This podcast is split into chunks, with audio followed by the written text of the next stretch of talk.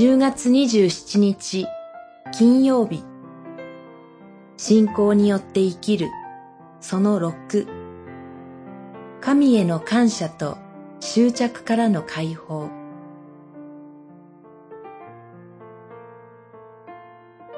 創世記にじゅうろくしょう。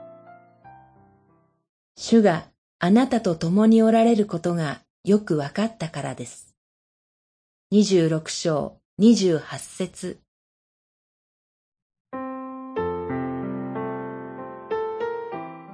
イサクはペリシテ人の王アビメレクのところに帰留していましたが、井戸を埋められるという嫌がらせを受け、出て行くように言われてしまいます。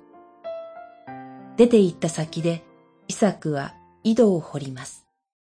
しかし、その地の人々は井戸の所有権を主張します。別の井戸を掘り当てましたが、それについても争いが生じます。そこでイサクはそこから移って、さらにもう一つの井戸を掘り当てました。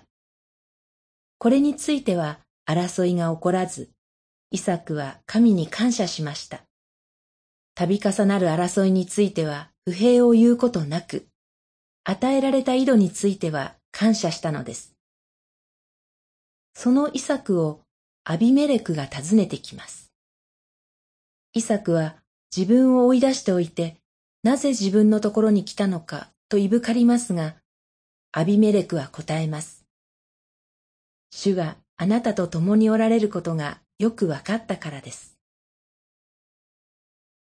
それは井戸をめぐってのイサクの振る舞いを見てのことでしょう。イサクは自分の力で手に入れたものによって、自分の力で生きているのではなく、神から与えられるものによって生かされています。